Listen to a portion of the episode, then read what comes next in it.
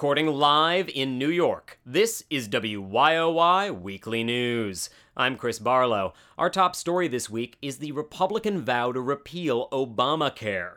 But first, it's time to check in with the nation's favorite new reality show Presidential Apprentice.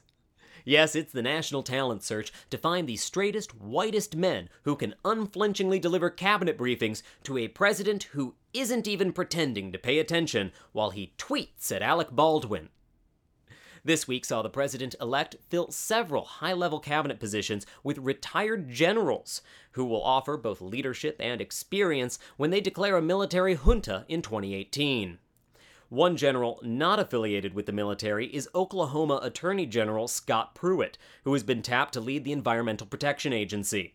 Democrats blasted Pruitt as a climate change denier, but Republicans insist that he is uniquely qualified to head the EPA because he is currently suing the EPA. Huh? Yeah. And besides, it's not like this fall was the hottest fall on record or anything. In other news, this fall was the hottest fall on record, beating out the previous record that was set way, way back in 2015. You know, because all this climate stuff, it's just cyclical, right? Right.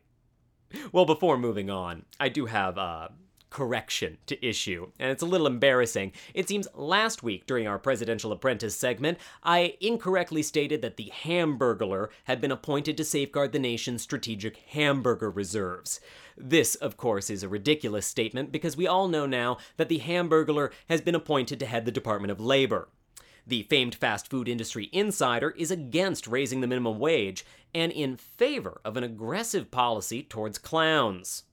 Still no word on whether longtime Trump ally Grimace will be appointed to head the VA or the Department of Agriculture. Taking a look now at our top story this week.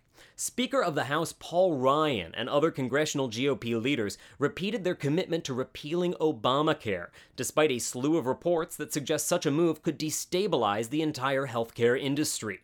The Speaker insisted there would be almost no immediate impact to regular Americans, describing his plan as repeal and delay, a legislative tactic wherein the party would pass a repeal and then immediately delay it until they can figure out what the fuck they just did. Yes, repeal and delay. It's guaranteed to have zero impact on the average American, so long as the average American doesn't need to go to a hospital anytime in the next decade. That's because the current plan to repeal has been projected to create 22 million additional uninsured Americans by 2026, costing hospitals anywhere between 165 and 267 billion dollars. That's a loss that has many hospitals coming out against any repeal that doesn't come with an alternative plan already in place. But hey, you know, maybe you aren't sympathetic to hospitals, and I get it. I mean, nobody likes a life saving institution. well, then another analysis published this week shows that the Republican plan would raise health insurance premiums and decrease competition between insurers and could more than double the number of Americans without health insurance, bringing the total to nearly 59 million, which is 9 million more than the number of uninsured uh, Americans before Barack Obama took office.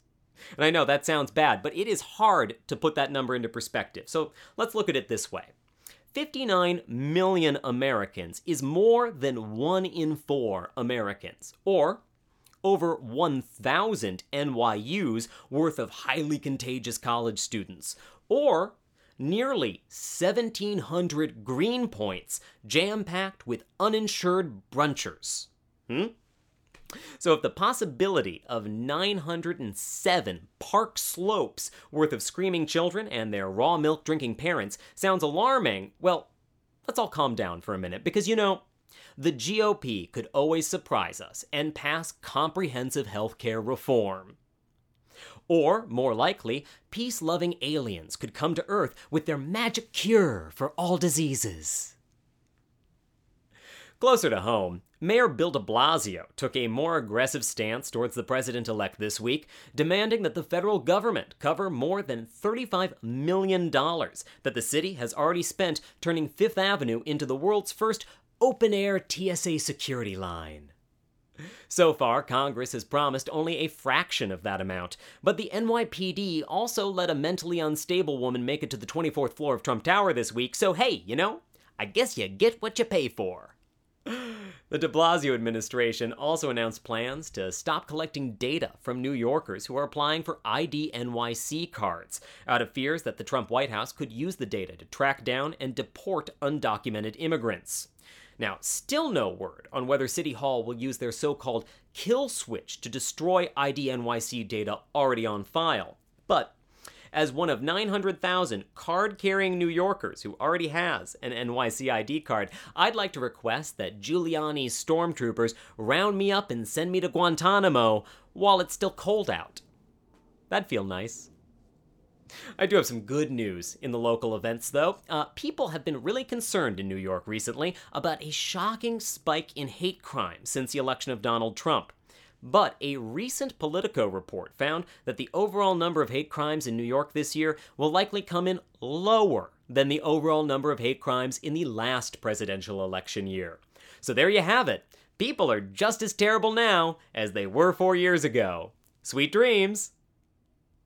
And in media news, Self magazine announced this week that they'll be eliminating their print edition following the shutdown of your sense of self and the elimination of all your remaining self esteem.